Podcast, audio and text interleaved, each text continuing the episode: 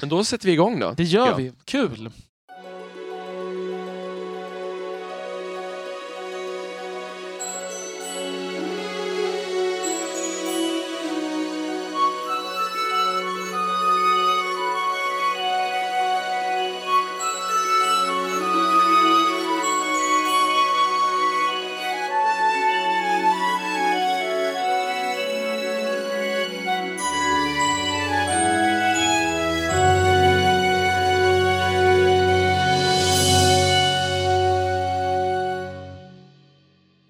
Och välkomna till det 37 avsnittet av Tolkienpodden.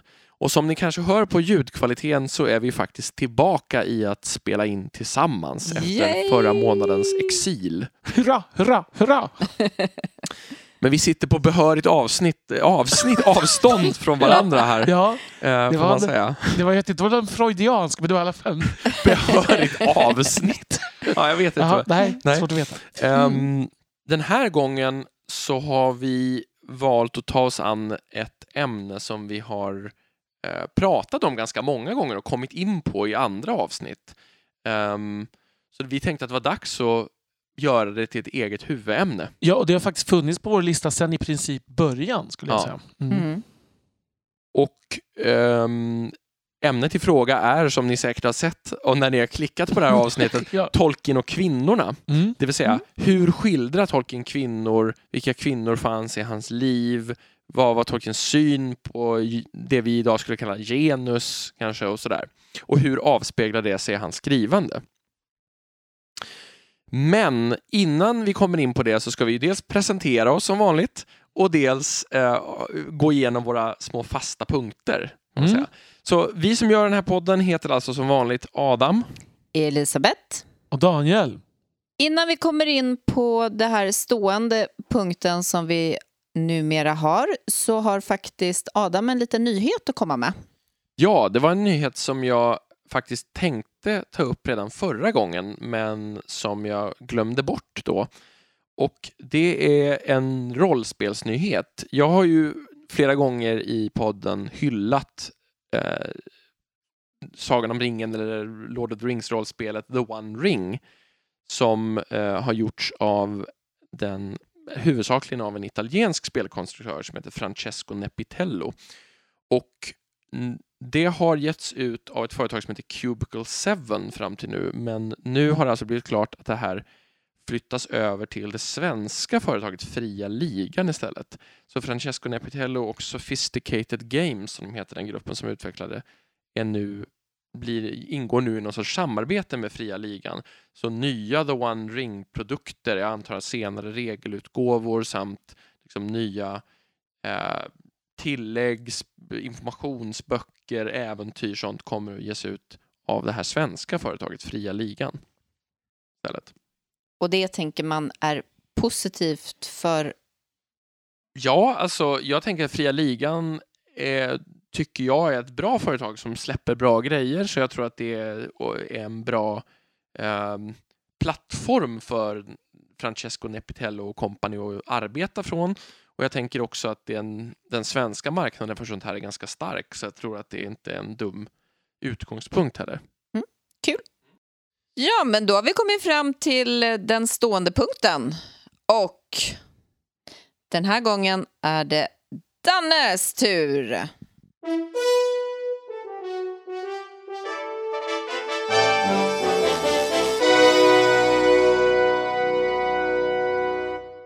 Då har turen kommit tillbaka till mig att stå för månadens Tolkien-tips.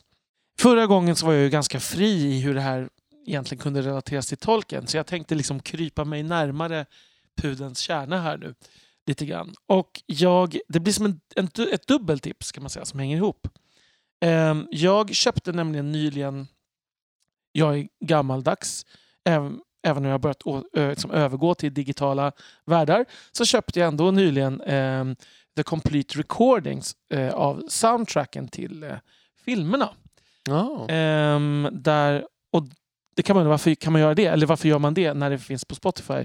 Jag har knappt kollat om de finns där. Men det som följer med är en eh, väldigt lyxig liten box och en liten genomgång av allting som man kan vilja veta. Och så finns det en fin Blu-ray-version där man kan höra bara soundtracket i så här majestätiskt surround. Så. Okej, så, men grundskivan är en CD alltså, eller? Ja, det är flera CD-skivor. Ja, och sen så Ja. är det Blu-ray Precis. också. Mm. Och jag har en känsla av att de här är lite på väg ut, för det reades lite. Så det är därför jag passade på. jag Ah, har liksom, okej. de, här, de är väldigt dyra, så de har liksom legat på min lista väldigt länge. Men jag har liksom alltid tyckt att ah, det är lite väl dyrt. Mm.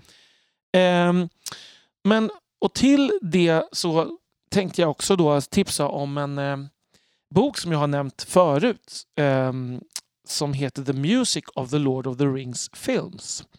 Som är skriven av Doug Adams som är en musikvetare från Chicago som fick följa hela kompositionsarbetet, uh, Howard Shores kompositionsarbete och har fått tillgång till alla skisser och alla arkiv och allting sånt där under resans gång. Så han har skrivit en bok där han uh, går igenom allting väldigt noga. Och delar av det som finns i de här böckerna finns också med i, ehm, som häften i de här CD-boxarna. Men boken går liksom mycket djupare in kan man säga. Eh, så det blir som en rekommendation av boken men också en rekommendation att faktiskt ta och sätta er in lite noggrannare i Howard Shores musik. Alltså, jag ska säga så här, rent estetiskt, eller man ska säga, alltså rent smakmässigt så tycker jag att det finns bättre filmsoundtrack än de här. Okej, kan du Eh. nämna några exempel? Alltså jag tycker ju jag tycker till exempel att John Williams är en bättre kompositör än Howard Shore. Alltså Mm. rent så här melodiskt och instrumenteringsmässigt. Så jag tycker att det liksom är bättre musik. Till Mm. exempel. Och då sätter Eh. du ribban väldigt högt, måste Ja, men man det ju gör säga. jag ju. Och det, men det finns även andra som liksom som, ehm, som, alltså, som jag tycker är bra kompositörer. Så finns det andra som jag inte, ty- som jag tycker är, som jag inte är riktigt lika imponerad av också såklart. Men, eh, men De vill du inte nämna nej, vid jag namn? nämner inte det. Nej. Nej. Nej. precis. Okej. Eh, men, eh, men det som jag tror ingen kan säga det är att jag tror kna, knappast att det finns ett filmmusikprojekt som har varit lika noggrant genomfört i alla fall som Howard Shores musik. Och det, så på det sättet kan jag nog säga att det ändå är bland det jag uppskattar mest i filmmusikväg. Bara för att det är så otroligt genomtänkt och genomarbetat. Mm. Ehm, Du, du skulle säga att även jämfört då med till exempel John Williams? Ja, det skulle jag Ja. säga. För att det, det är ju just det här att han hade den här um, möjligheten att skissa över tre enorma filmer. Att han liksom hade en plan från början. Det var Mm. inte som att... Alltså så var det inte med, jag har inte varit med John Williams i något sammanhang. Liksom. Han har ju kunnat bygga vidare på till exempel Star Wars då, när han har gjort fil, filmmusik. Han har ju bygga vidare på det han gjorde. Men han har ju inte kunnat liksom planera för, för liksom det hela långa... Eh, Mm. vad ska man säga, Kontinuiteten. Nej, precis. Och, och andra liknande då, som Harry Potter-filmerna då, där var ju, de har de ju bytt kompositörer. Så John Williams gjorde de första Mm. och sen bytte de. Eh, och då tappade de hela den här liksom, tematiken som han hade byggt Mm. upp. Eh, För jag tänker just det här med tematiken, där mm. har de ju ändå klart bra förebild i form av honom Ja. i, i Star Wars. Men, men, det är ing, men har inte ens John Williams har gått så bananas på det här med tematik. Alltså, I den här boken så går eh, Doug Adams igenom att det finns ungefär 90 olika ledmotiv och teman. Mm. som Howard Shore har använt sig. Och det, det, är liksom, det finns det inte i Star Wars-filmerna. Um, om man, ja, kanske om man slår ihop allihopa. Liksom. Ehm, så att i den här boken så, så presenterar han, han beskriver alla teman och var de dyker upp och så. Han eh, visar alla samband mellan temana för att de hänger liksom ihop musikaliskt också på olika sätt. Och sen gör han det som en genomgång av hela soundtracket i liksom ordning, spår för spår, kopplat då till de här skivorna som jag nu äger. Så jag Gud, tänkte att jag skulle kul. ta några exempel Mm. på hur, Mm. hur smart det här är. Mm. Ehm, för det som han snabbt, eller det som tidigt bestämde sig för Howard Shore, det var att kanske mycket bygga det här på liksom kulturella teman. Så att han gav liksom olika kulturer i Midgård olika kännetecken. Så.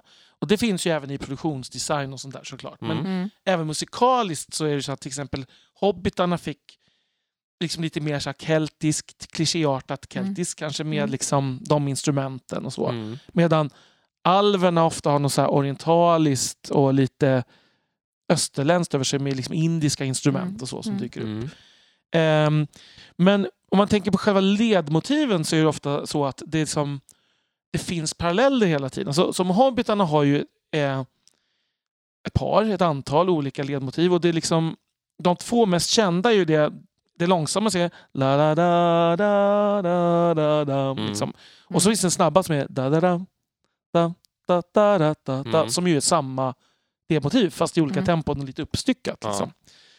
Eh, och där finns det liksom en parallell till ring. Ringen har massa olika teman. Eh, bland annat ett som är själva ringens förföriska makt. Mm. Där är en gosskör som sjunger. Som är la da da da da da. Så här börjar det liksom. Mm. Och då börjar det som Hobbit-temat fast i moll istället. Mm.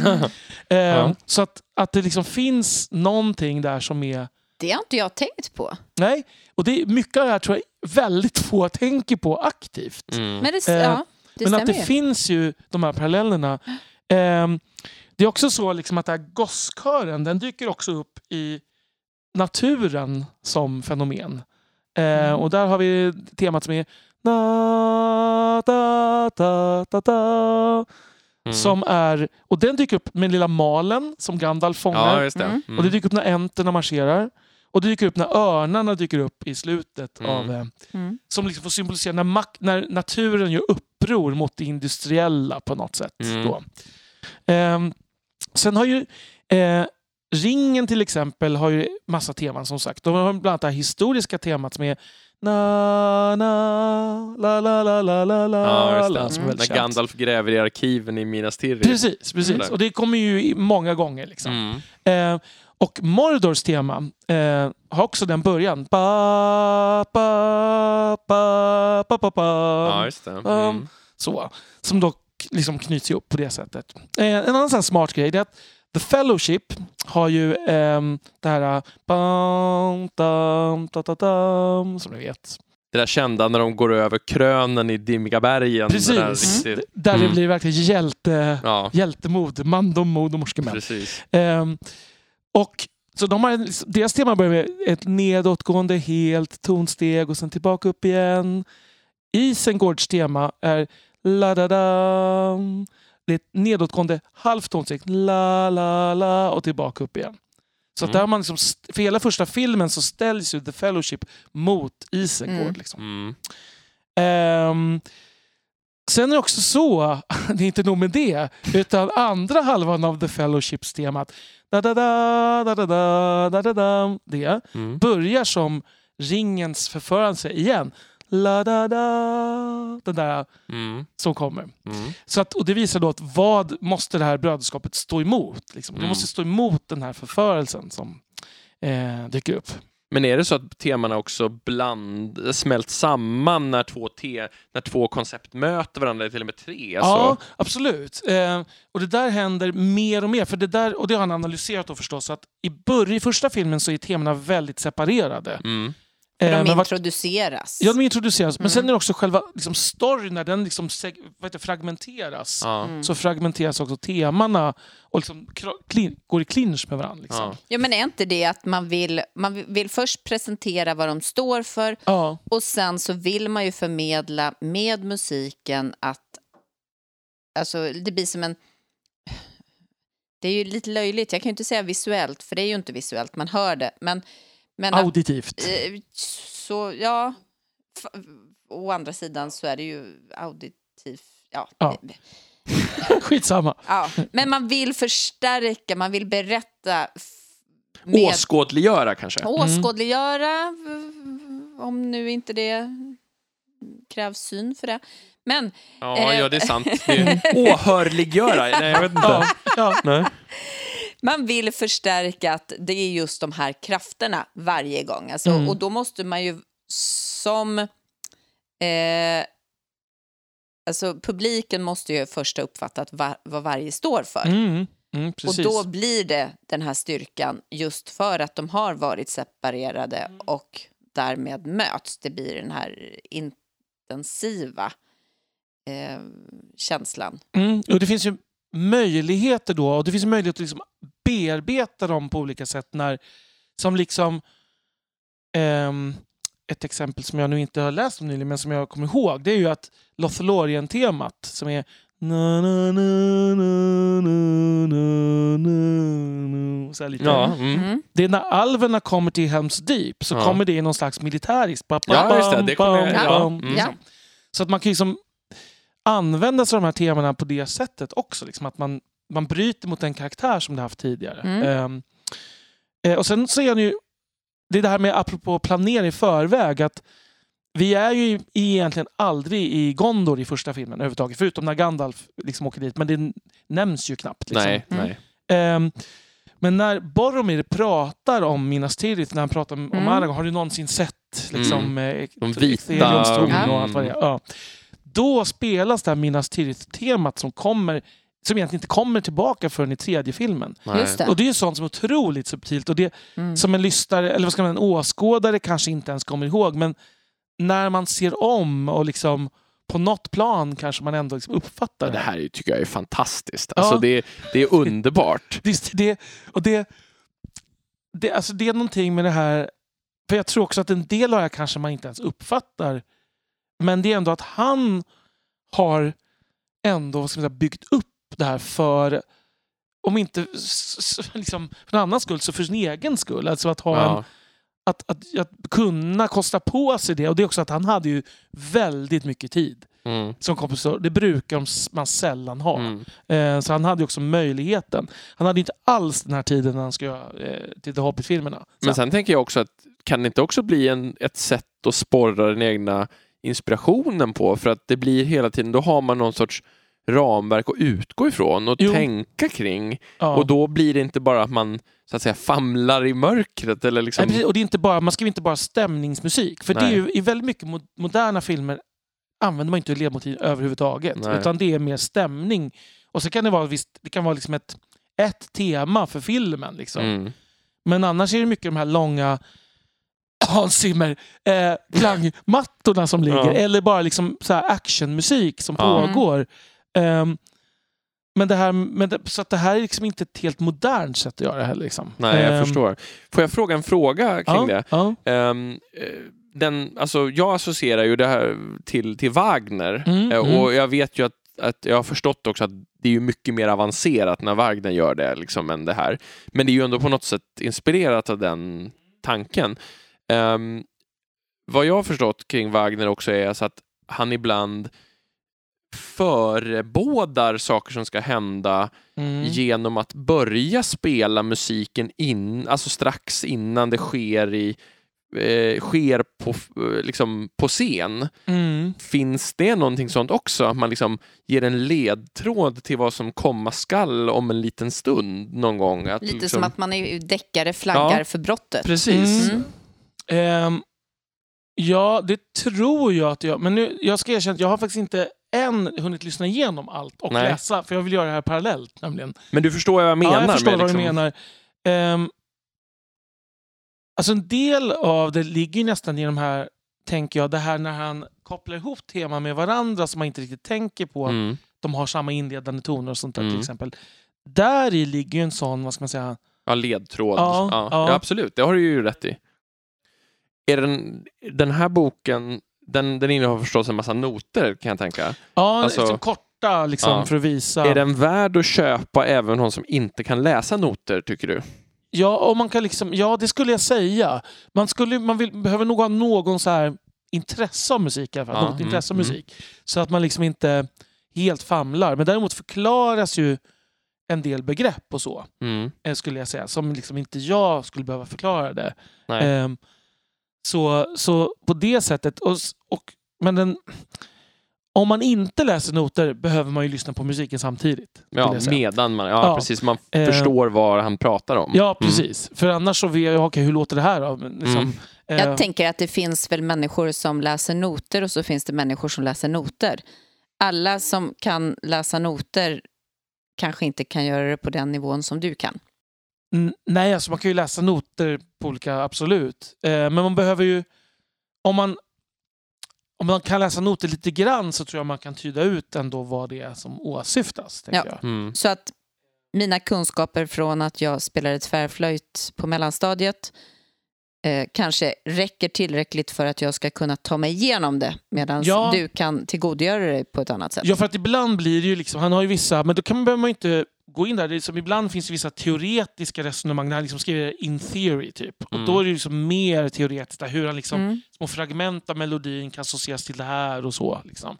Eh, men sen är det annat som är mer beskrivning av hur det låter kan man säga. Det här låter ju ändå jätteintressant tycker jag. Mm. Jag är ju sån, jag skulle nog nästan, alltså boken kanske då kompletterar Mm. på ett schysst sätt så att man verkligen kan tillgodogöra sig. För jag, jag sitter ju mer och blir intresserad när någon tolkar det så som, och Mm. berättar om det så som du gör. Det skulle ju vara roligt att få som en så här, nej men så här, gruppstudie eller något. Jag undrar om man skulle... Man ska, ja, det kanske vi kan göra något ett ännu mer cirkel. ingående avsnitt om. Mm. Att man verkligen går igenom... Ja, vi, har ju, vi har ju pratat om att göra så här filmkommentarspår, Mm, så man mm. kanske skulle kunna göra filmmusikskommentar, alltså, alltså inte kanske i, i liksom realtid så, Mm. men att man ändå går, gör nedslag på en massa ställen och diskuterar dem med di, i dina ledband så att säga. Mm. Jo, för Ja. att det, ja, men precis. För det finns ju ännu mer detaljer i hur han har komponerat som är liksom... Det finns en massa undantag. Till exempel. Alltså vissa saker som typ The Watcher in the Water. Där har han helt, använt helt andra, mycket modernare kompositionstekniker till exempel. kul. För att visa att det här är någonting som inte kommer riktigt från samma värld. Från, Mm. från det övriga. Så här. Men jag tror att han, hela det här, att han byggde upp det här, jag tror att det var att han blev sin, alltså för att boken är ju skriven så här. Ja. Alltså, så att man kan säga att han, han förde ju verkligen Tolkiens anda vidare skulle jag säga. Så även när man liksom måste göra avsteg då i story av, av olika skäl så kan man liksom temat finns där på något sätt. Mm. Ja, nej, men det här kan vi spinna vidare på. Ja, Mm. jättekul. Mm. Och det, jag, jag blir också jättenyfiken på att liksom veta mer om vilka 90 teman han har valt, Ja. för det är ju jättemånga. Ja, och ibland Och då- handlar det bara om en vissa kompfigur i bakgrunden som man associerar till hobbitar eller som associeras till mörkret. Ja, men liksom, ändå. Det är där. ändå jättespännande att veta vad har han valt att hänga någonting på och vad inte, så att Nej. säga. Och så. Alltså till exempel en som inte har ett tema som han förklarar, eh, Howard Shore, det är att Gandalf har inget eget tema. För han menar att Gandalf är en liksom, medlare Mm. som förflyttas Ja. liksom, a- mellan Mm. alla pusselbitarna. Han är ju flyktig på något sätt och han är ju Mm. också, han är ju tänkt, vad ska man säga, det här, hela Valars idé är ju det här med Istari som understödjande. Så att det, jag tycker det är en, det är ett bra väldigt resonemang. inläst. Får Ja, man ändå verkligen. Säga. Ja. Spännande. Ja. Tack så mycket för det tipset. ja, men det var så lite. Kan du inte avsluta bara med att säga, vad hette båda sakerna nu? Så Eh, att vi... alltså, eh, skivorna heter The Complete Recordings of någonting. Då. Eh, och boken heter eh, The Music of eh, Lord of the Rings Films och den är skriven av Doug Adams.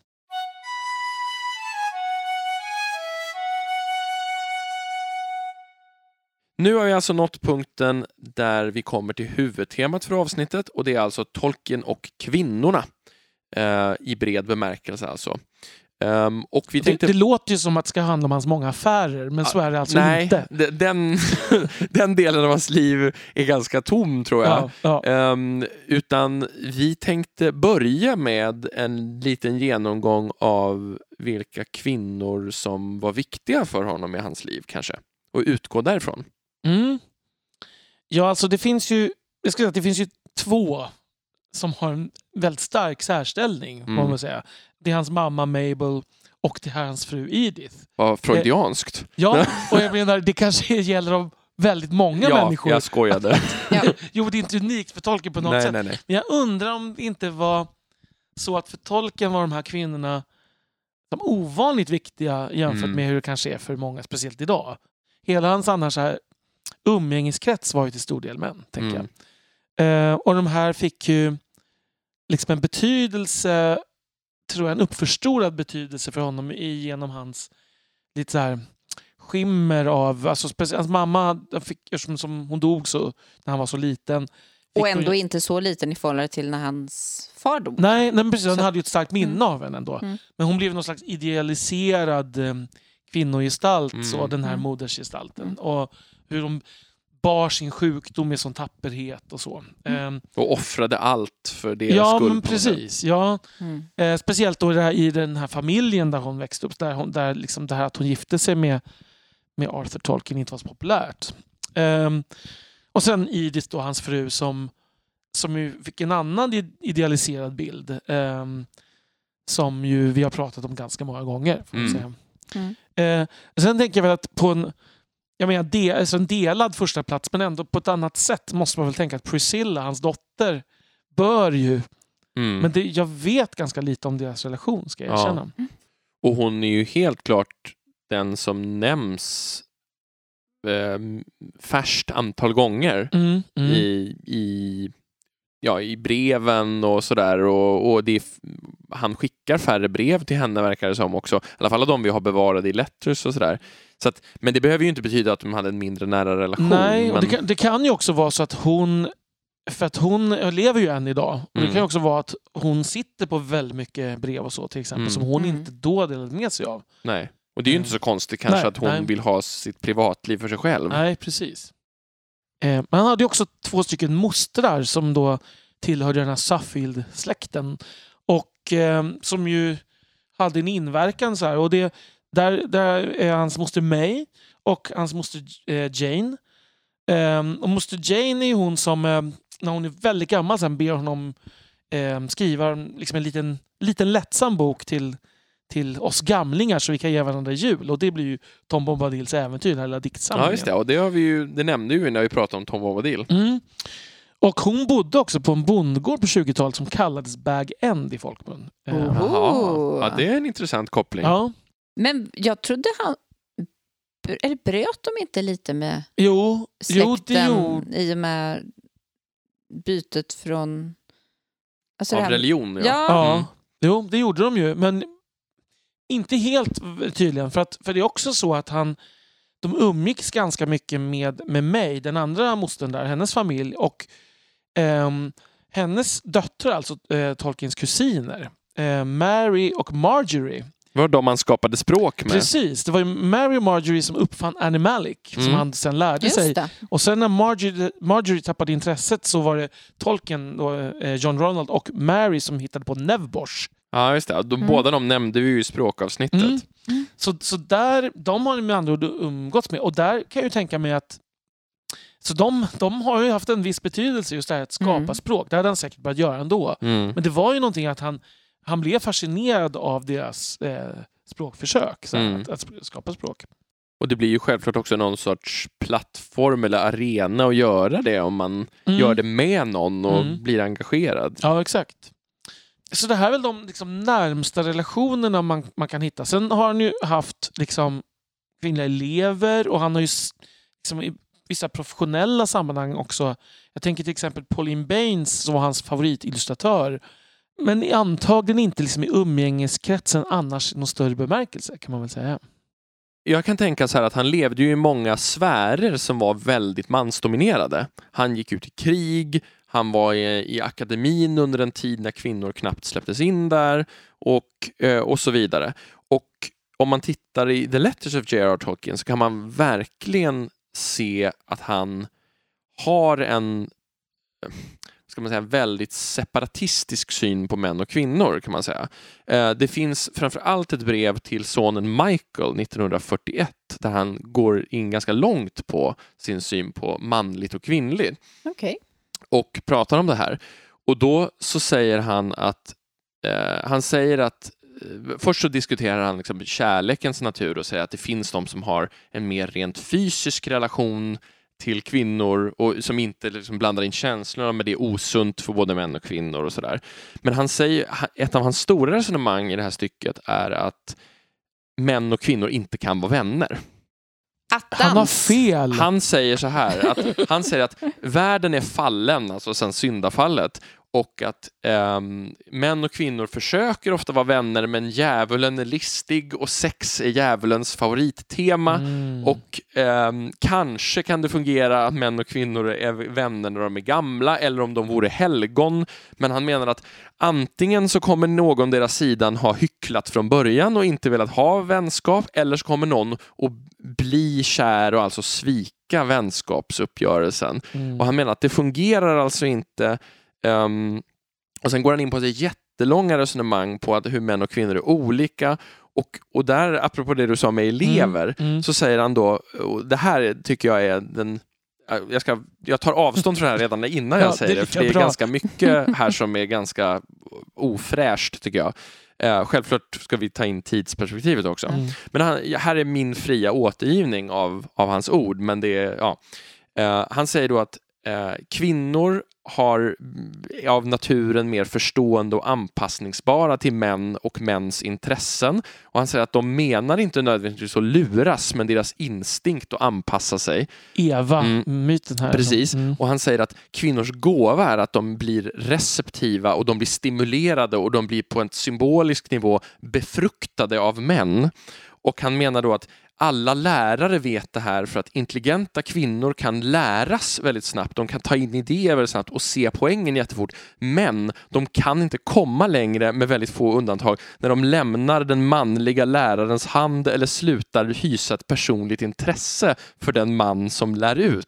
Jag förstår att du tog upp eh, att det var hans och inte dina åsikter Ja, redan från jag kan början. säga att det ligger väldigt långt från mina åsikter och understryker jag igen här. eh, Så att Vi kanske ska, kan skriva under på det alla tre här. Ja, det så inte budbärarna blir skjutna här Nej, av att exakt. så här, Mm. någon klipper ut det här och Ja. publicerar det. Så, så. Men eh, nej, men så att han det är en väldigt tydlig sådär, eh, och han, han går också in på, någon, på resonemang om att liksom, kvinnor redan från tidig ålder på ett undermedvetet plan vill föda mäns barn och att män mer vill ha en idealiserad livspartner och sådär. Så han har ett väldigt, väldigt långt resonemang där han predikar till Michael om hur han ser liksom, genuskontraktet på något Mm. sätt. Men det här, det här är ju jätteintressant för att det, man, det är många aspekter jag tänker som man, som man får med här. Eh, och det, men det som du säger, dels har vi tidsandan som ju självklart präglar honom. Dels har vi den här katolska bakgrunden och den synen. Plus att han liksom var gammaldags på många sätt. ju. Eh, men det jag undrar också, jag tror, jag tror ju att den här typen av åsikter i den här tiden fortfarande var otroligt spridda. Ja. Och den stora skillnaden kanske är att han har ju uttryckt sig väldigt mycket om väldigt mycket. Och det har blivit kvar. Jo, det har blivit kvar. Mm. Precis. Så att jag tänker att och det, det är få som liksom filosoferade säkert om sånt här på det här planet. Mm. Men när han då, som han så ofta gör, ska försöka liksom beskriva hur någonting är så går han ju liksom loss totalt. Mm. Mm. Så att det är just det här intellektualiserandet och, och teoretiserandet och, och filosoferandet kring manligt och kvinnligt. Jag tror många säkert höll med om det här men många gick inte ens och tänkte på det. Liksom. Nej. Det var självklart. Eh, ja, precis. Mm. Vilket skrämmande kanske i sig. Eh, han var ju ärkekonservativ på så många plan också. Men en intressant aspekt av det där med konservatismen, för Mm. det, det är att han säger, han säger på något annat ställe att han säger liksom att han i ett brev till C.S. Lewis till exempel skriver han att det monogama, permanenta, rigida kristna äktenskapet är den enda liksom hälsosamma sexuella vägen för alla människor, Mm. säger han. Det är Men, skönt att han vet det. ja, det är klart, Ja. precis. Mm. Men i det här brevet som jag nämnde förut, då säger han faktiskt också att kvinnor är monogama till sin natur, män är inte det. Men monogami för män är en, en insats för tron där man måste tvinga sig att vara monogama. Ehm, och män behöver vilja och självförnekelse för att vara trogna, skriver han. Uh, Medan kvinnor är det av naturen. Ehm, och, och då avslutar han också brevet, eller inte avslutar, men avslutar det här resonemanget med att i alla så här stora dramatiska berättelser om odödlig och fullständig kärlek så menar han att liksom när, när det blir sådär totalt och första ögonkastet och sådär så är det, återigen kristet, en glimt av hur äktenskapet skulle ha varit i en icke-fallen värld. Mm. Alltså så skulle all Mm. kärlek ha varit och det skulle aldrig finnas någon frestelse eller så. Nej. Men det är intressant att han blandar någon sorts biologistisk syn på mannen och kvinnan som fullständigt olika med den här religiösa synen och de Mm. går ju inte riktigt ihop med varandra känns det som, men han försöker jämka dem där. Mm. I det här läget så känns det som att det, en hel del här måste ju vara egen erfarenhet, tänker jag. Alltså, Mm.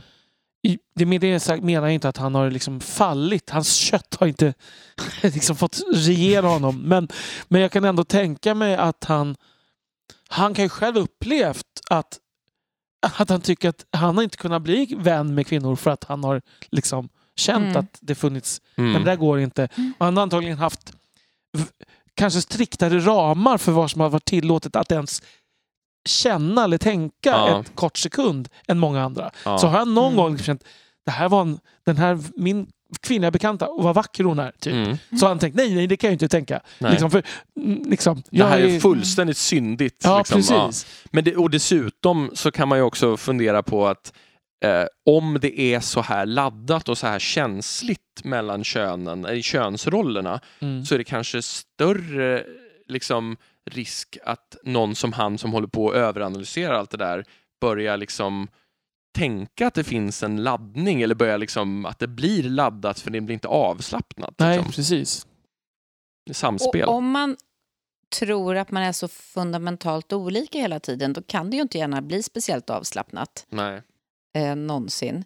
Jag, jag kommer att tänka på någon sån här, kan det vara på 90-talet när det kom någon bok som blev populär som hette något så här Män från Mars. Män från Mars, kvinnor från Venus, ja. Ja, Den jag läste aldrig den, men jag eh, jag fick den lite, så här, lite återberättat från någon som hade läst och tyckte att nu föll alla bitar på plats här. Åh herregud.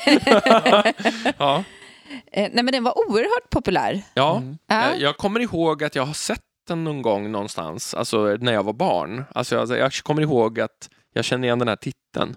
Ja. Den pratades det väldigt mycket om. Gjorde. Han hade nog gillat den, tänkte Ja. jag. Ja, säkert. Mm.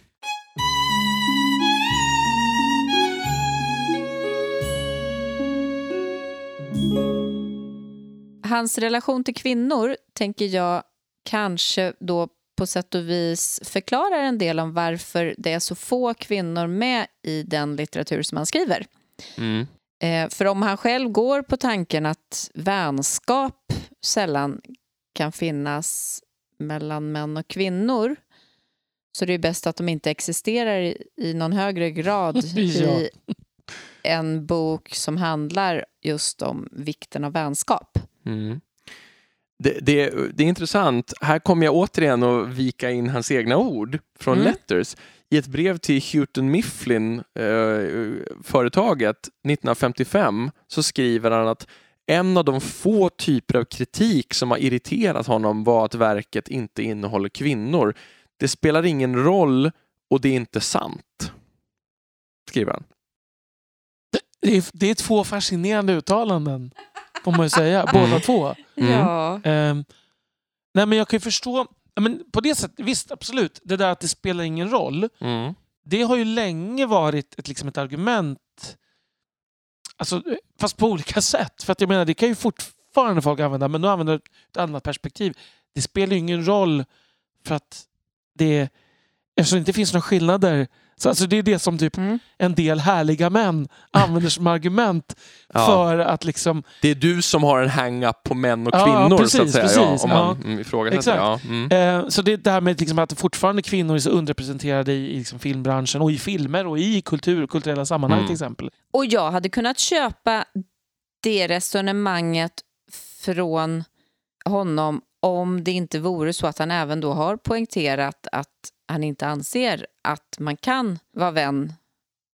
Alltså någonstans, hade det varit så att det verkligen var helt ovidkommande för honom eh, om det handlar om män eller kvinnor i olika konstellationer Ja, men då hade det ju varit en sak. Man hade fortfarande kunnat ifrågasätta det ur, ur det här att, att män generellt är så överrepresenterade.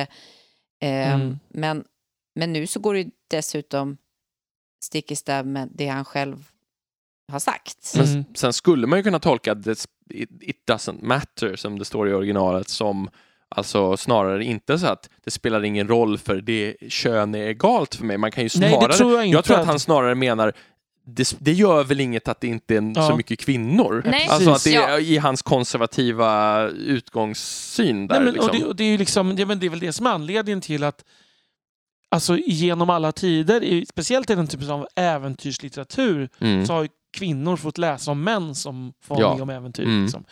Ehm, men, men det här med snarare det här med det är inte sant. Och det, nej, det är klart, på ett plan är det ju inte sant. För jag menar, det är klart, det finns ju några kvinnor. Mm. Men jag menar, så kri- kritiken, där, där läser han ju den ju för bokstavligt. Ja. Men säger man att det finns inga kvinnor i Lord of the Rings så menar man ju inte bokstavligt. För det är klart att det gör. Det finns Mm. till och med några riktigt intressanta kvinnogestalter Mm. ju såklart, som vi kommer komma in på. Men, men, det är, men, men på, på det stora hela är det ju väldigt kvinnobefriat. Ja, verkligen. Och, men, men, men, återigen, det är ju mer kvinnobefriat i förhållande till vår tids litteraturnormer Ja, ja, än i förhållande till hans tids litteraturnormer. Absolut, och det, det, där, så, det är klart att det är så. Det är ju, fanns ju massvis med litteratur som... Men, men det är också så att om man då jämför med två andra kända Oxford fantasyförfattare, typ eh, Lewis Carroll och skulle Lewis. Mm. Eh, vi har Alice i Underlandet som är intressant till Mm. exempel, då, som är Mm. väldigt mycket tidigare, men där Alice ju är eh, Mm. en tydlig kvinnlig huvudroll. Det är en tydlig kvinnlig antagonist i den här eh, elaka drottningen Mm. dessutom. Och Narnia. ganska, precis. Att även om kvinnorollerna kanske inte är så himla liksom, ny, alltså moderna ur vårt sätt att se på saker, Mm. så är liksom Lucy är ju trots allt huvudpersonen Ja. Mm. i första Precis. boken. I alla fall. Eller i, ja, nej men absolut. Och jag menar, det är ju, det är ju lika mycket flickor som pojkar ja, genom alla Lewis böcker bland huvudpersonerna. Och antagonist. Ja, Vita Ja, häxan absolut. också, ja, precis. Ehm, så det är ju, sen kan man ju tänka att ibland, jag tänker till exempel med Enid Blytons fem böcker, Mm. att det finns kvinnor, alltså tjejer med, är ju också av en smart, av så här strategiska skäl, Mm. för att man når en större publik. Mm. Man Och hon var ju krass. dessutom så smart så att hon gjorde två tydliga motpoler bland Ja, kvinnorna. precis. Där en var en klassisk pojkflicka. Eller hur? Mm. Och en var en extremt klassisk flick, flicka. Mm. Vi sitter med många så här Mm. citationstecken. Ja, eh, Ja. citationstecken i luften Ja, här. Så De här. bara flyger omkring här Mm. nu. Ja. Ja. Precis. Så att, men... Så jag kan visst, jag, alltså jag kan förstå att han blir irriterad, men han blir ju också... Men, alltså det, den där typen av argumentation kan man ju använda själv om man, när man tappar andra ar- argument. Typ att det finns visst kvinnor med i boken. Mm. För att det är inte egentligen inte det som är kritiken, att det nämns inga kvinnor. Nej. Ett, ehm, och i The Hobbit finns faktiskt inga kvinnor. Nej. Lobelia är ju med, men hon nämns ju inte vid namn. Nej. Utan det är bara att det är en släkt, liksom att det finns Mm. släktingar. Jag gjorde en snabb genomräkning faktiskt i huvudet inför det här avsnittet. Mm. Så här, hur många kvinnor som har någon som helst roll förutom att vara något namn i förbigående. Liksom. Och jag kom till sju. Mm. Jag, jag kom till Rosie, Lobelia, Mm. ehm, Arwen, Galadriel, Eowyn, Honmonstret Ja. och, Och Joreth. Joreth. Mm. Ja. Och sex av dem finns också med namngivna i filmerna. Det är Ja. Joreth som saknas. Mm. Det finns säkert några hobbitar som räknas upp, men de är ju inga roller i verkligheten. Nej, Och jag nej. menar, du har till exempel Farmer Maggots fru, men hennes Ja. roll är så pytte, pytteliten. Den passerar ju inte det här Bechdel-testet direkt kan man inte säga. För att det, det, alla kvinnorna som finns med agerar utifrån relationer med män. Liksom. Mm, och de träffar ju knappt varandra. De är hela tiden någon sorts isolat med bara män utöver det. Precis.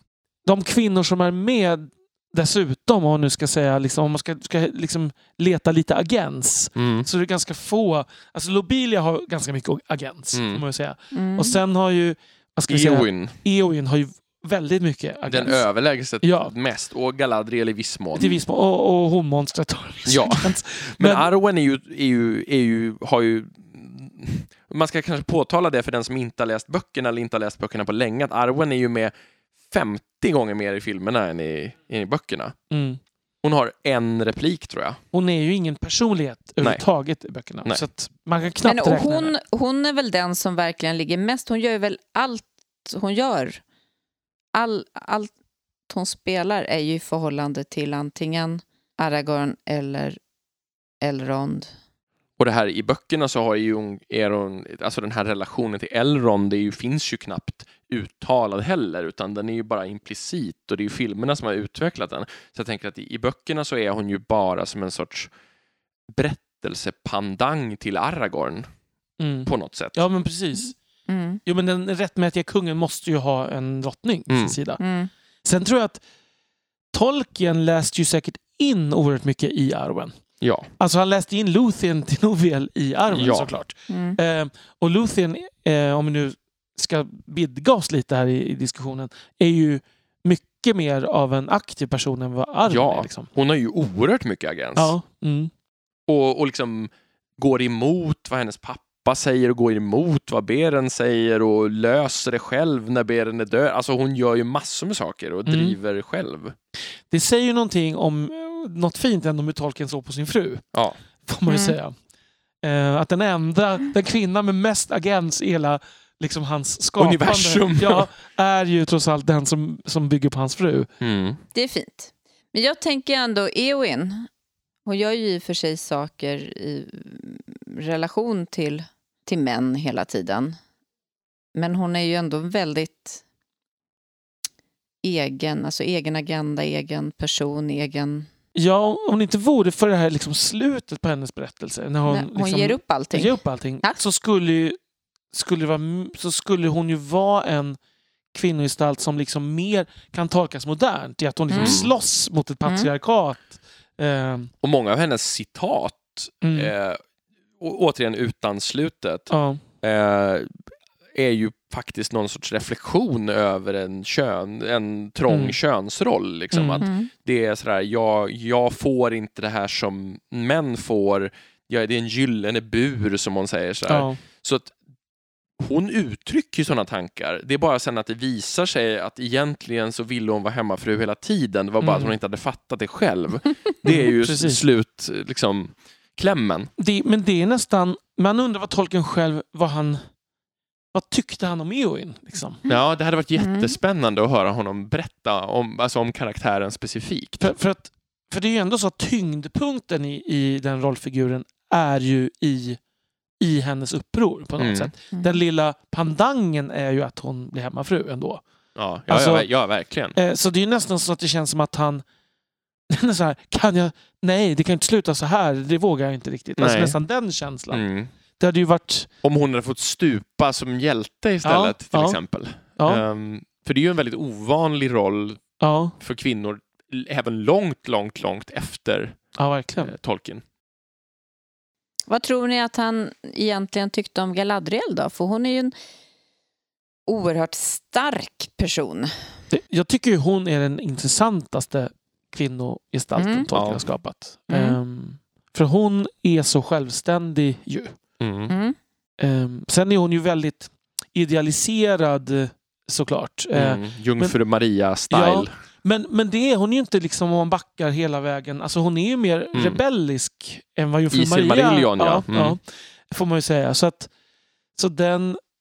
Så hon är inte bara Jungfru Maria-gestalt, utan hon är ju någonting annat också. Hon har ju också den agensen mot varför ska jag inte ha min liksom rättmätiga börd? Typ Mm. så. Det, Och det är också väldigt den. intressant i, i Galadriels spegel där hon liksom lockas och hon verkligen uttrycker det här liksom makt. Mm. Alltså att en- sida av henne trängtar efter makten. Mm. Så att det, det är ju en spännande och inte på något sätt skäms över det eller kliver undan. Eh, och sen, men sen så Ja, så där skulle, känns det som att hon agerar precis likadant som en manlig karaktär skulle ha Mm. kunnat göra i förhållande till ringen. Ja, och, och att det händer trots att hon faktiskt inte... För ofta tycker jag att sådana karaktärer, de förekommer men då är de ensamma. Mm. Då finns det inte någon partner i närheten för då hade den funnits så hade det varit den som hade Mm. tagit det. Men här finns det faktiskt Mm. en person som bara inte har ansvaret för Det är tydligt att hon är den mäktigare av Hon de två. är Mm. mäktigare. Hon eh, är den som, som eh, driver hela. Mm. Och det verkar vara något som är fine liksom generellt. Det är hon som är drottning Elisabeth och... Och han som är gemålen så att Ja, säga. ja. Ja. absolut. Mm. Ja men så, och det känns ju... Det, det, jag, det gillar jag i, i deras Mm.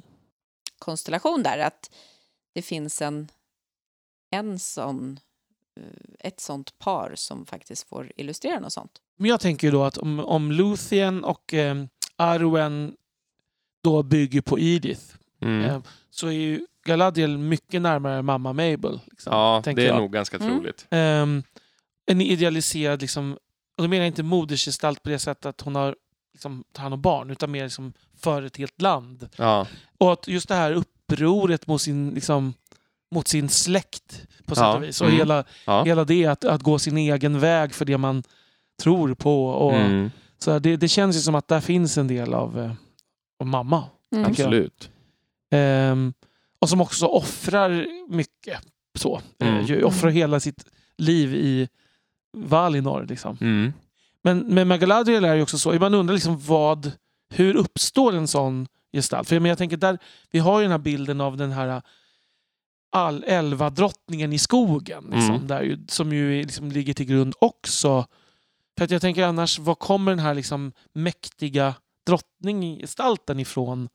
Alltså mer än Jungfru Maria och hennes mamma. För det är ju det är Mm. hans mamma. För det är ju någonting mer. Ja, men det finns ju, det finns ju många sådana. Alltså, vi har ju till exempel um, Meo i, keltisk Mm, eh, mytologi. Morgan Le Fay. Morgan Le Fay som ju troligen inspirerad av den här Maeve. Ja. Som är, alltså att vi har, det finns ju sådana mytiska för, alltså, och, och häxgestalten. Ja, på något, för Mm. Boromir kallar ju henne liksom häxan i Gyllene skogen och sådär. Jo, men det är ju den Så, schablonbilden. Ja, liksom. Mm. precis. Och det här är ju som en liten twist på den bilden på något sätt, att det är ett missförstånd ändå. Mm.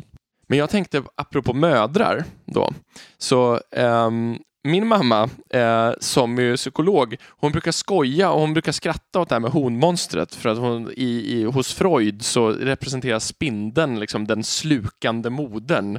Den så, här, så hon tycker att det är jätteroligt utifrån ett så här, liksom, psykologperspektiv. Ja, men, men och ur andra liksom, perspektiv så är ju liksom de här, det är också den slukande partnern. Ja, ju precis. också. Det. Jo, men det är den Eh, hotande manslukerska, sexualiteten liksom. också, Ja, ja, precis. precis. Men du vet, hos Freud så glider Ja, ja, det det är där ihop där lite. det ihop. Eh, men, men jag tänker också att så här, så att det är ju spännande för att om man tänker att Tolkien såg kvinnor som något så oerhört fjärran och annorlunda som Mm. vissa av de här citaten tyder på, så känns det som att de blir antingen någon sorts idealiserade motparter, som, alltså på ett sätt, eller så är de liksom ett fruktansvärt hot. Alltså det är, det är oerhört obehagligt. Liksom, honmonstret är ju mycket mer obehagligt än, var, än, än Balrogen eller en Sauron eller någonting annat vi möter i Ja. Lord of the Rings. Alltså, Verkligen. beskrivs ju på ett helt annat sätt. Detaljer och liksom äckel och fruktan. Och... Alltså det går ju att hitta mycket freudianskt i det här. Liksom, Ja. Med, med liksom Sams svärd och... ja, hela liksom- och- ja. Men, och, och liksom, nej, ja, ja, vi behöver inte... Vi går inte hela vägen in nej, där. nej, det, Mm. nej, det finns ju fler så här. Ja. Ehm, nej men absolut. Ja, så men hela, hela Torre Ungo, liksom, det här ja med liksom, absolut. Med gå in i en... gå in i den trånga tunneln. Alltså, det är Precis. sådär, nej, Ja, nej, nej. Vi, ja. men, men, det, nej, men det är klart att det går att läsa så. Men frågan är ju... Det är klart att, och det är självklart, det skulle Tolkien såklart förneka. Han har inte varit freudian. Ehm, nej, nej, nej, nej, nej, nej.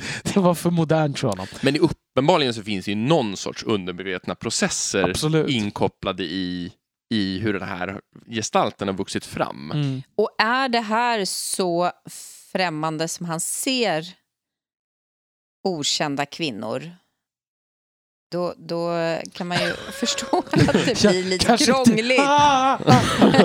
Jag hoppas ju att han inte sprang runt och liksom sprang ifrån folk och sådär. nej, Men det är ju faktiskt, alltså det tycker jag är lite intressant. För att om man, om man nu tänker Eowyn får ju verkligen illustrera det där som han tog upp om att ja, eh, man kanske låtsas fungera som vänskap men, men det går inte för det finns någonting Mm. eh, som inte får någon balans liksom. Mm. Hon, hon blir ju kär i eh, Aragorn och så vidare. Och, ehm, eh, och det, de kan inte vara vänner för det blir inte bra. Nej. Möjligtvis kanske det funkar sen när, när hon har landat hos och tar the second best. Eh, sådär. Mm. Eh, Ja. Men där skulle jag säga att det som är undantaget är just Galadriel återigen. Mm. Galadriel känns som att... eh, Och, och det kanske också beror på att det redan finns en respektive där. Liksom, så att det blir inte några sådana issues eventuellt. Mm. Eh, men men eh, Galadriel känns ju väldigt jämbördig med till exempel Gandalf. Och, och, alltså, I de här relationerna, att de, när de, det känns som att det finns en vänskapsförhållande. Eh, förhållande. Ja, att hon liksom saknar honom ju när han har fallit ner. Ja. Mm. Mm. Och att det är också någon sorts, hon är en spelare på samma villkor som Ja. Elrond och Gandalf och Ja. sådär.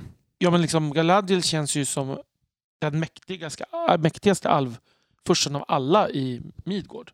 Mm. Jag tycker hon, jag upplever henne som en starkare makt än Elrond på många sätt. Men, Men Det kanske jag, inte jag är. vet inte om, om Tolkien hade skrivit Nej. under på det faktiskt. jag undrar om det inte har att göra med liksom hennes position där i... Liksom, Mm. Elrond är ju mycket mer en kosmopolit. Mm.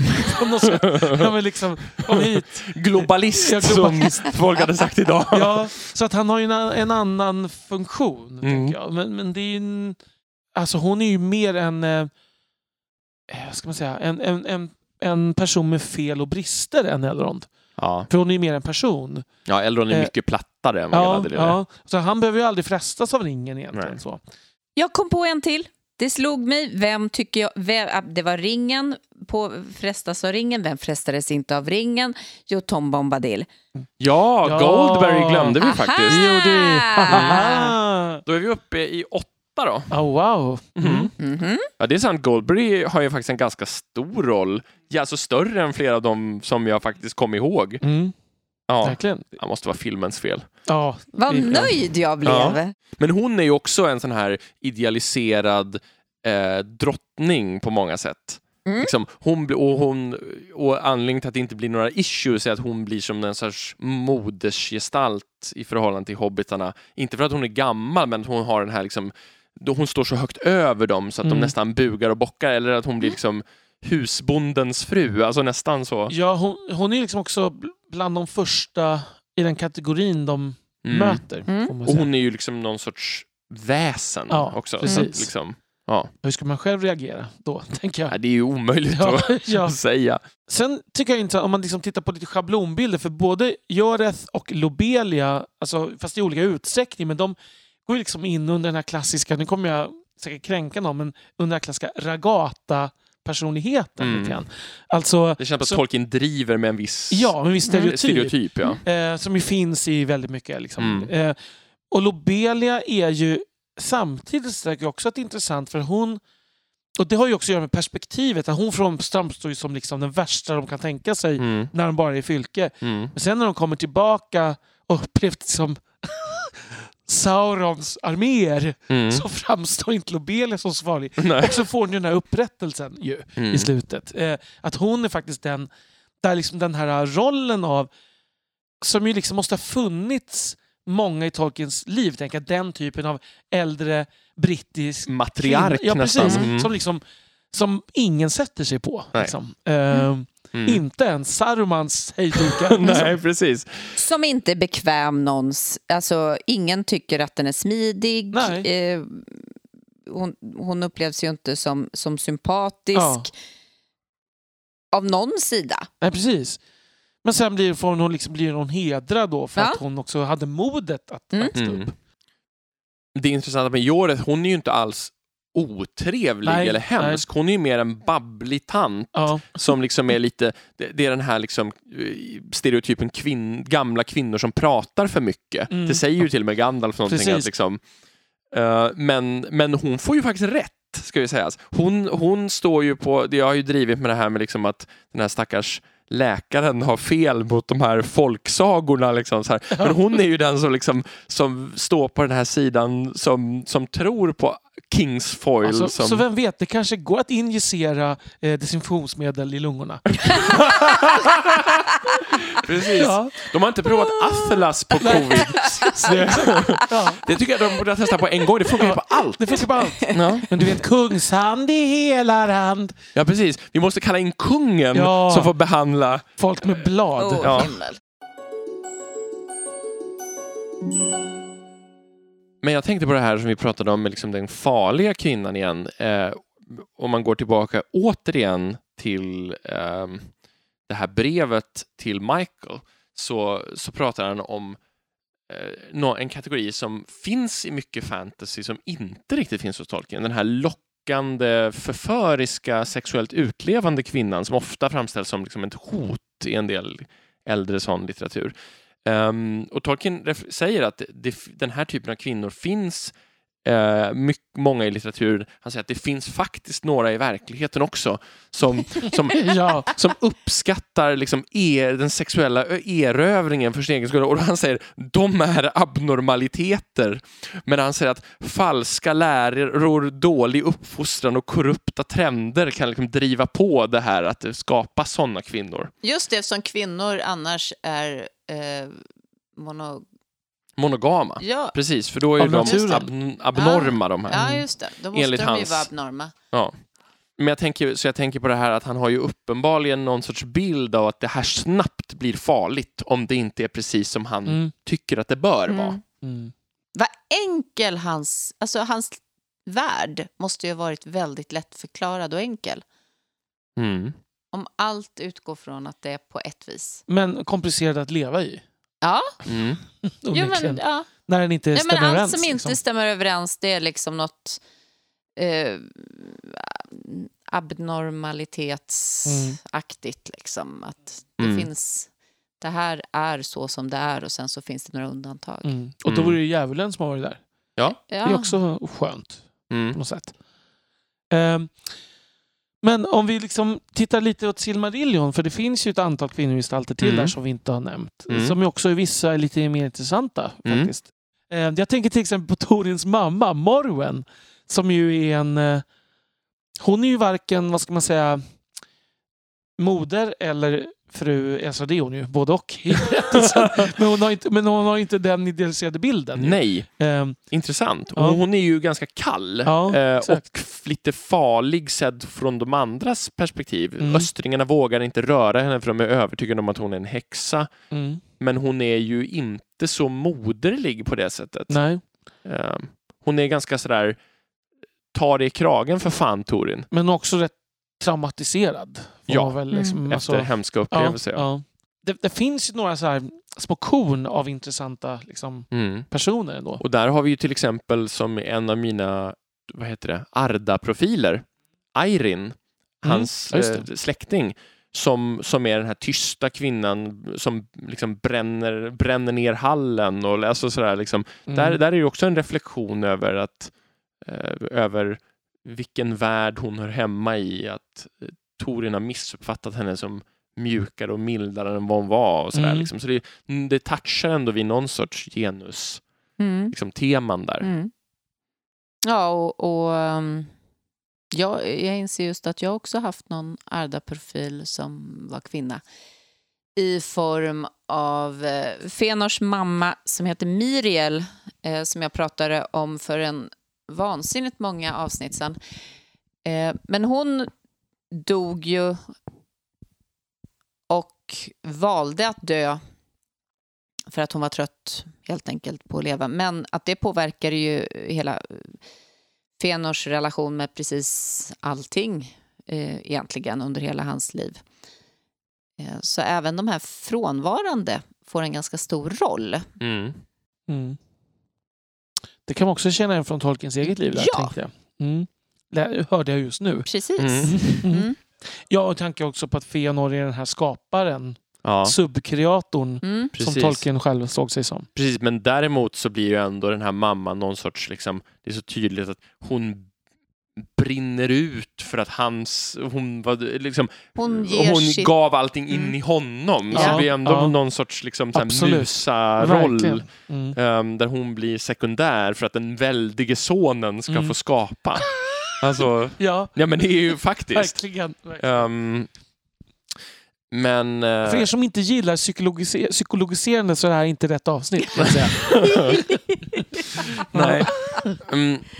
Men sen en annan som jag bara kom att tänka på nu, som är en, jag skulle säga en lite mer nyanserad skildring av män och kvinnor än mycket av det vi har sett, är ju eh, Unfinished Tales-historien Aldarion och Erendis. Ja, s- där, som utspelar sig på Numenor, där ehm, den numenoranska fursten Aldarion som älskar skeppsbyggande och hans hustru Erendis, hur de liksom älskar varandra och hur det sen är mycket svårare att vara gifta än Mm. vad de liksom tror. Och um, det blir väldigt svårt där att han vill, vill bort och göra andra saker och hon känner sig övergiven. Och det, samspelet mellan de två är ändå, för, för att vara Tolkien, relativt nyanserat, där man kan se bådas perspektiv uh, lite mer. Så där Fast lite för klassiskt att det är han som vill bort och hon som vill... Ja, ja, Ja. men alltså, Tol- alltså Tolkien skulle ju aldrig tänka nu ska jag vända på stereotyperna. Det, Ja, det ligger liksom lite i det konservativas natur, tänker jag. Att liksom, han, han tänkte ju att det var så här inbyggt. Han Ja. skulle ju aldrig ha velat Nej. ifrågasätta det, för han menar att män och kvinnor är så här genetiskt. Boys will be boys. Precis, och in, inte så att jag hä- håller med honom på något sätt, men uppenbarligen skulle han inte skrivit en motsatt historia, för han menar att det skulle inte ha någonting med verkligheten att göra. Nej. Tänker jag. I alla fall inte en verklighet som man vill att den ska vara. Nej, Nej men, men också som genom de glasögon han såg den. Liksom. Han skulle säga att det här är en sjuklig abnormalitet Ja, i så fall. precis. Ehm, och inte liksom, relaterbart för de breda massorna då kanske. Men om man vidgar vyn lite grann. Mm. Alltså jag tänker så här. Jag, jag, jag inbillar mig att Tolkien är åtminstone om man backar någon generation innan filmerna kom Mm. hyfsat populär bland både män och kvinnor. Mm. är min bild. Ja. Mm. Eh, jag har ingen, Jämfört med inga många- fakta. Nej, precis. Men Ja. jämfört med många andra nördområden Ja. av det här slaget så känns det som att det finns en större andel kvinnor i fanbasen. Ja, men vad är det? Vad är det varför? Jämfört med andra annan jämförbara intresseområden. Liksom.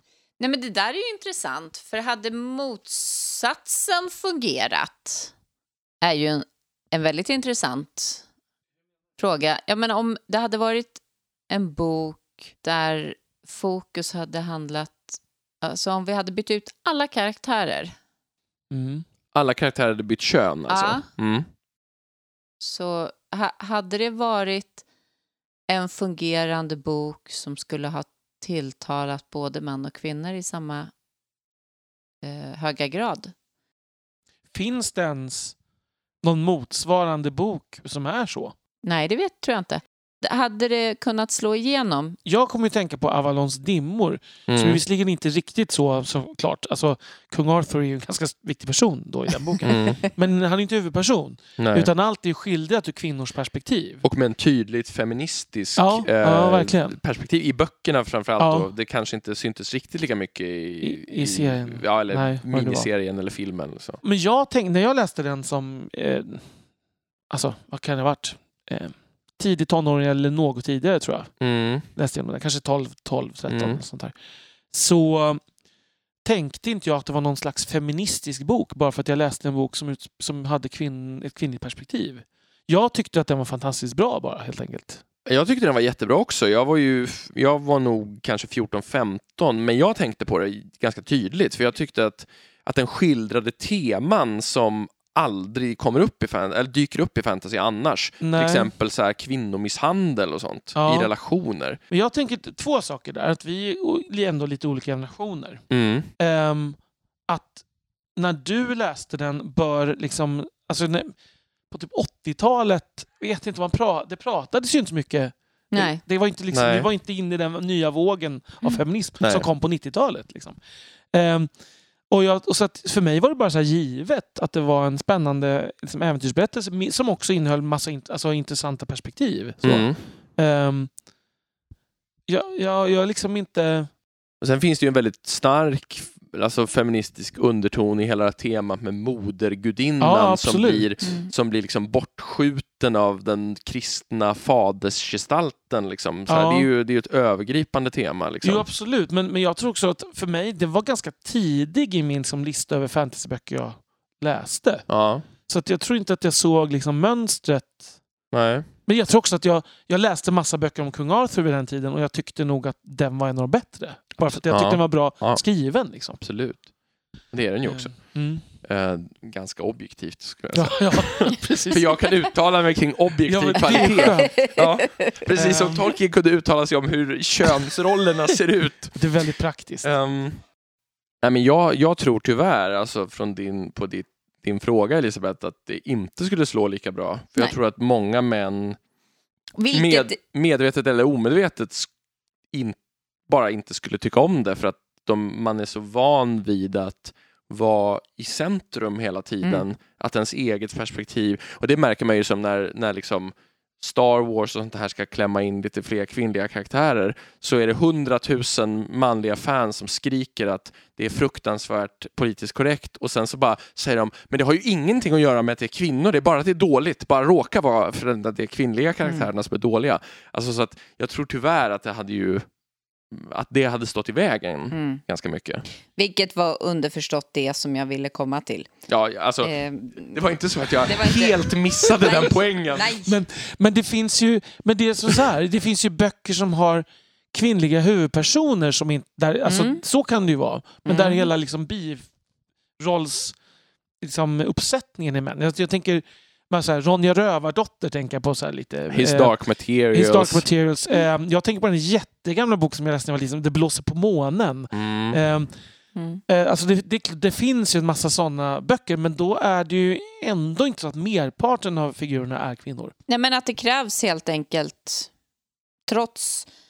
Man, man kan komma undan med att det är en kvinnlig huvudrollsperson, Mm. eh, person, men, men då måste det finnas manliga runt om för att, för att den stora massan ska kunna Mm. köpa det. Så kan det ju vara. Sen vet inte jag om det är så att det är att, att jag stack ut liksom på något sätt då. Nej, för nu tänker jag att det här fortfarande är på 80-talet jag pratar om. Mm. Mm. Att, jag, att det var färre. Så det var, jag läste ju mycket mer än de flesta killar i som jag Mm. kände. Mm. Förutom några enstaka böcker, de flesta som läste fantasy runt omkring mig var tjejer. Ska jag säga. Alltså. Jaha. Mm. Ja. Nej, alltså, under min uppväxt så var det väldigt tydligt att fantasy var liksom en... Eh, alltså fram, åtminstone fram till jag liksom upptäckte Tolkien-kretsar så var fantasy nästan helt och hållet manlig domän. Mm. Där liksom de flesta tjejer verkade tycka att det var töntigt. Liksom. Mm.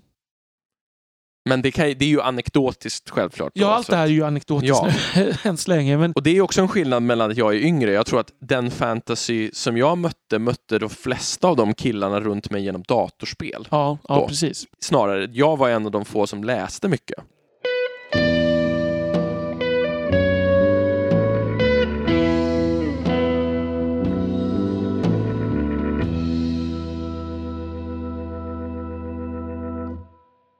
Om vi slår ner i Silmarillion på ett annat ställe så tycker jag att en spännande, vad ska man säga, en spännande reflektion man kan göra har att göra med valar och deras manliga och kvinnliga former. Mm. Eh, för att valar beskrivs ju som att de liksom väljer om de ska vara män eller kvinnor eh, utifrån deras kynne på något sätt. Så alltså, nu återger jag ju fritt. Mm. Um, och vid, alltså det, det bör nog tolkas så att Tolkien självklart då menar eh, att det finns liksom en, det, återigen den här oöverbryggliga gapet mellan män och kvinnor.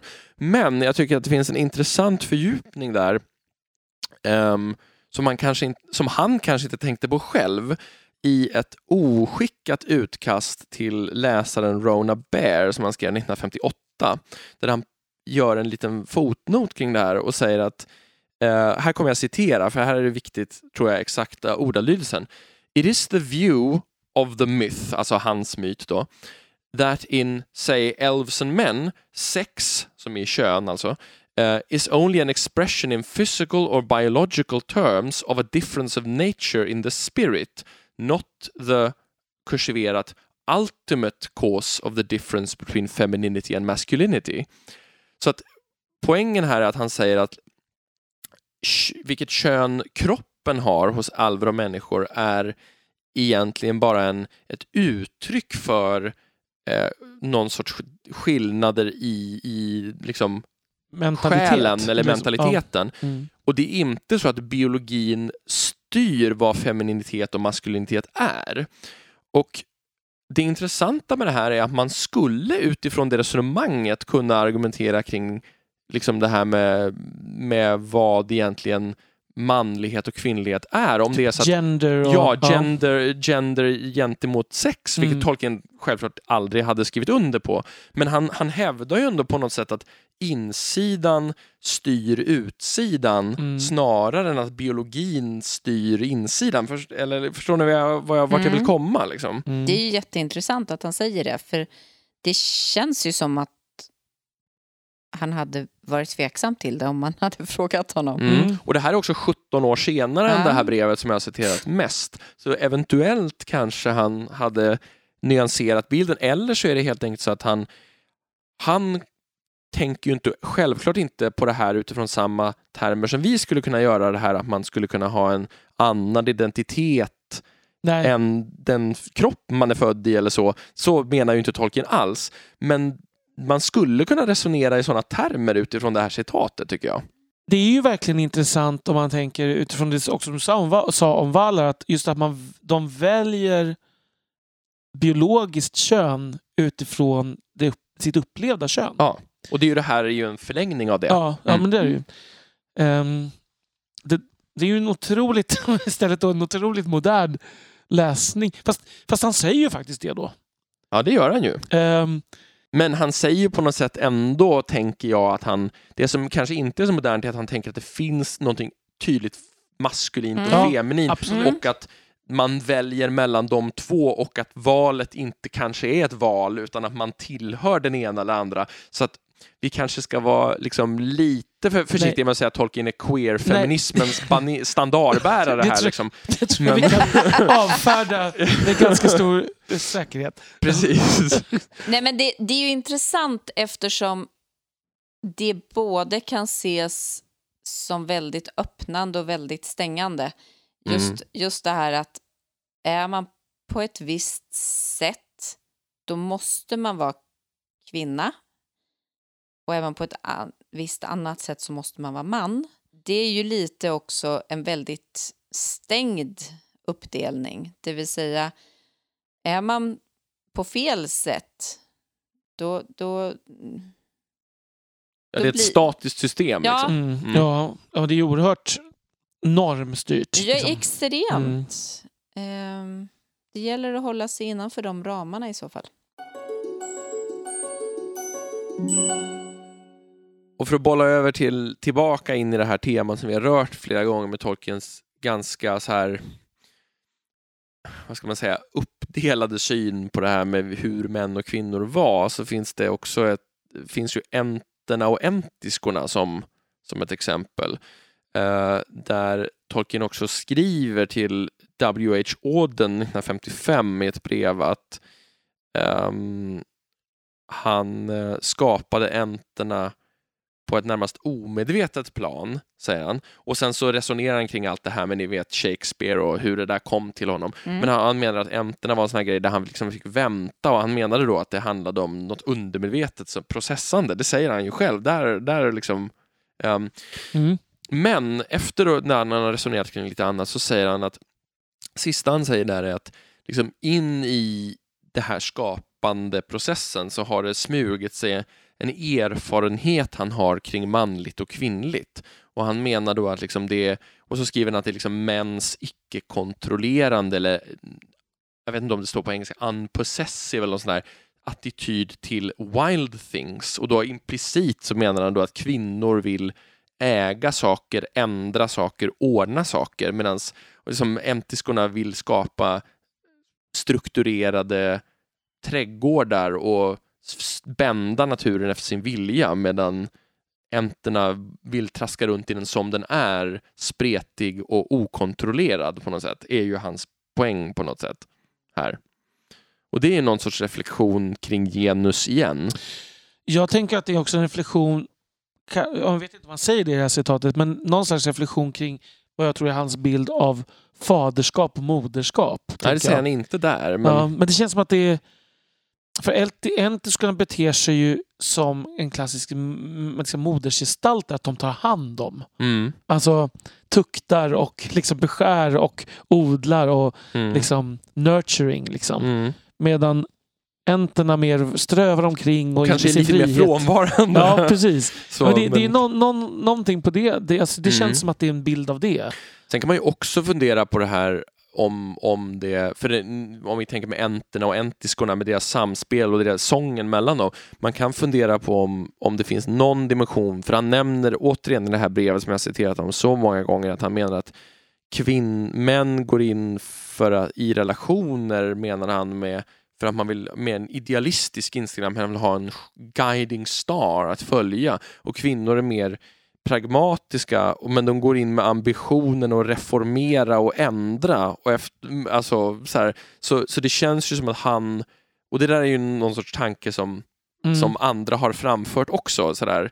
Uh, så det känns som att även om det finns en faders och moderskapsdimension i det här så verkar han också tänka att det handlar för, om förhållningssättet till varandra i en mm. relation på något sätt. Att mannen vill låta det vara som det är och kvinnan vill styra och förändra, tro, tolkar jag det som att han menar. Jag gillar ju annars tanken där som är lite ovanlig för vara tolken, att eh, entiskorna var de som drog. Mm. Ja, sant. Mm. Och offrar ju mer, får man ju säga. Mm. De offrar ju trygghet och sådär för att liksom ta hand om, de blir ju liksom Mm. Um, Deras länder blir ju förstörda. Ja, det är precis. det som blir the brown lands ja. och sådär. Um, och de lär väl ha varit där och försvarat sina liksom... Ja, alltså Tolkien skriver ju att det troligen är så att entiskorna är döda ja, och det antyder ju att de strök med där liksom.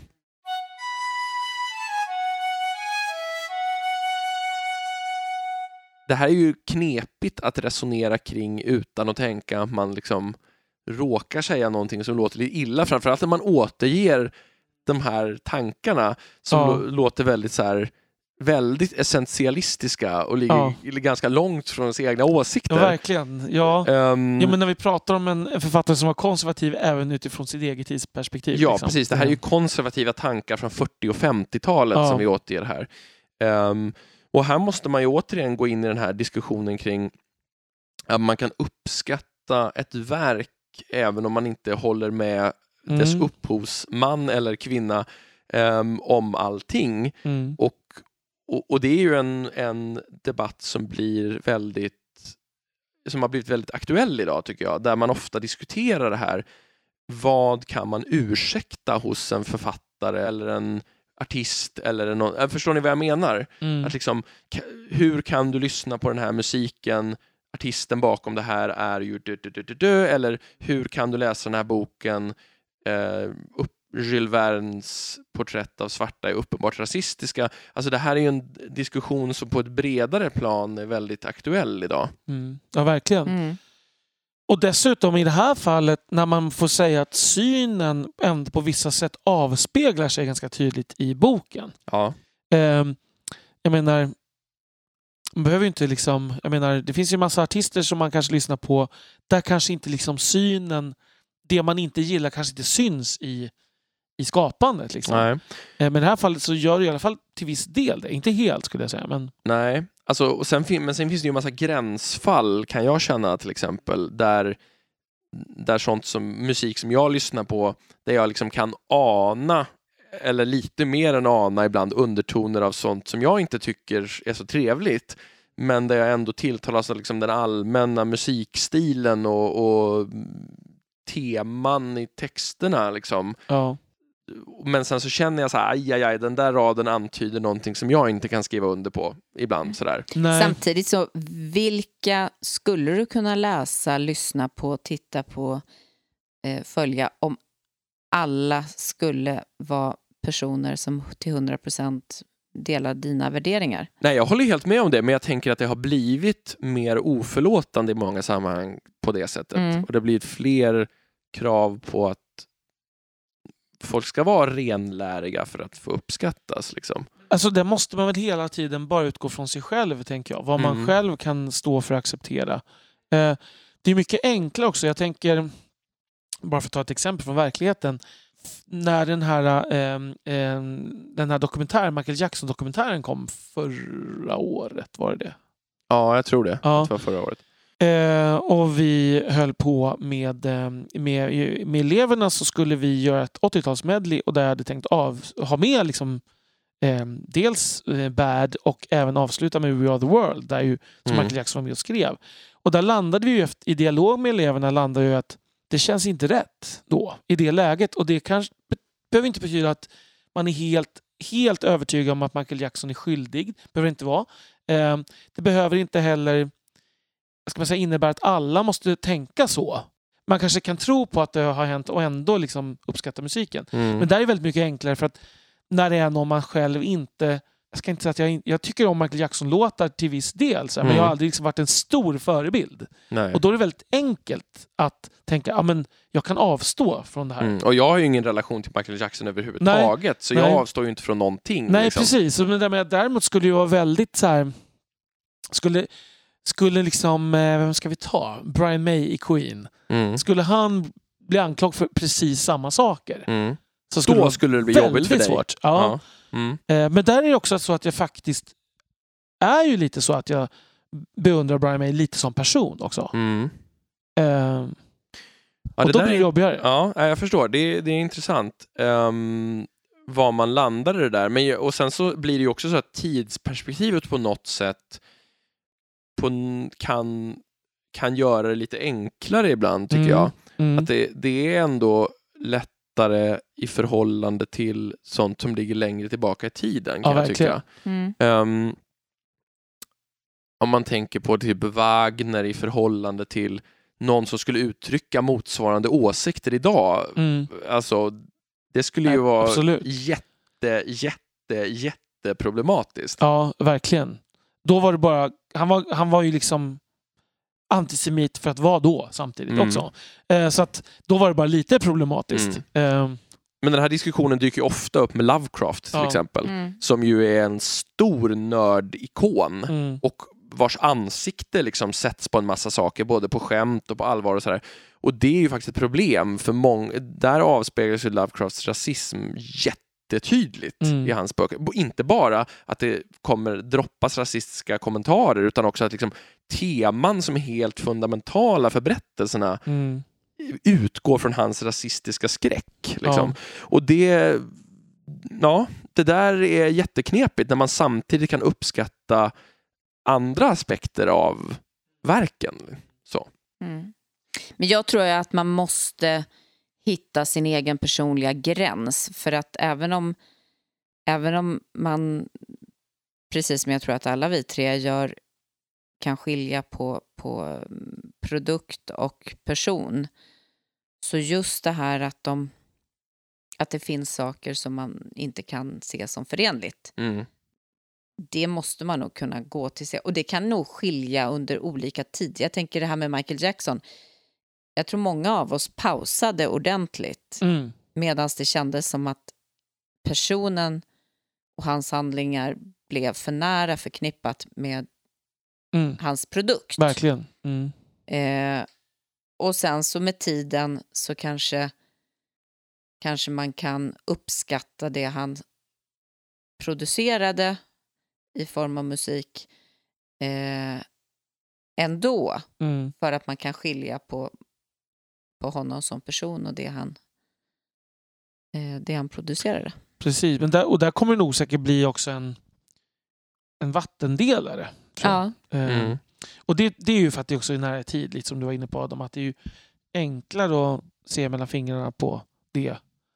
Liksom med artister, eller vad säger med, med författare eller kompositörer så blev det för väldigt länge sedan. Mm. Men, men, men för där kan man också, man måste ju ändå ha med, det har vi sagt förut, men man måste ju ändå ha i åtanke vad är det för tid den här personen verkar i. Hur verkar den här personen ha ställt sig till saker utifrån, för det tycker jag är relevant, utifrån rådande tidsanda. Alltså jag Mm. tycker ju att, och där finns ju grejer med tolken som är problematiska utifrån alla perspektiv. Men det finns ju också saker, till exempel det här avståndstagandet mot nazismen Mm. i det här brevet till, liksom till eh, tyska förlaget. Mm. Och det är ju Eh, inte enda gången han gör och det är det inte heller. enda, nej. precis. Och då, som, där man kan liksom respektera honom snarare utifrån hans egen tid. Mm. Där hade jag haft jättesvårt om han hade istället sagt ja men här håller jag med om fullständigt. Mm. Jag måste ju självklart intyga att jag inte är jude. Liksom. Ja. Mm. Ja, Eh, det, ja, jag, jag förstår precis Ja. vad du menar. En sån kontrovers som finns kring familjen Tolkien är ju Tolkiens äldsta son John som ju blev präst. Och han blev ju faktiskt utredd för sexuella övergrepp mot barn. Mm. Ehm, och det är väl fortfarande lite oklart alltså, exakt vad den utredningen men det gav, men det betalades ut någon sorts liksom, skadestånd eller jämkningspengar, li, förlikningspengar till personen som hävdade att han hade begått övergrepp mot dem. Och det kom också ett eh, vittnesmål från John där han hävdade att någon av hans pappas vänner hade Utsatt, utsatt honom. honom, när Mm. han var barn. Mm. Och, och där kan jag känna så här att om det hade varit Tolkien själv som de här anklagelserna hade kommit mot, Ja. Då hade, då hade jag mått fruktansvärt dåligt Ja, över det här. Alltså, det hade varit. Nästan omöjligt att stå för då. Liksom. Det hade varit svårt att separera det liksom. Ja. Man hade ju tänkt på det hela tiden när man Ja. läste.